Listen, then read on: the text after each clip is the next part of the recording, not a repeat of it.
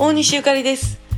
まあ今の時期はアジサイが見事ですね。あれなんか実は額アジサイっていう周りだけあの白い花咲いてるやつ額縁みたいやから額アジサイって言うんですけどそれが元になっていって改良されたのがあのまん丸に咲いている本アジサイ手まり咲きっていうんやそうですけど可愛いね毎年毎年ほんまに一生懸命咲いてあります。あの色もねあの土壌の色あの土のねペーハーってありますやんか。あれが酸性やと青っぽくなっていてアルカリ性やと赤っぽくなっていくんやって。だからその肥料もね育てたはる人は肥料を変えて色を変えて楽しんでって感じですけどね。まあでも道端咲いてるコーラ見てたらほんまにもうね今年もご苦労さん言うて声かけたいぐらいですけれどもね。さんちゃんもアジサイ大好きですからもうバーって突っ込んでいきますけど、えー、まだしばらく私たちを楽しませてくれるんでしょうね。頑張れアジサイ。いっちゃうよ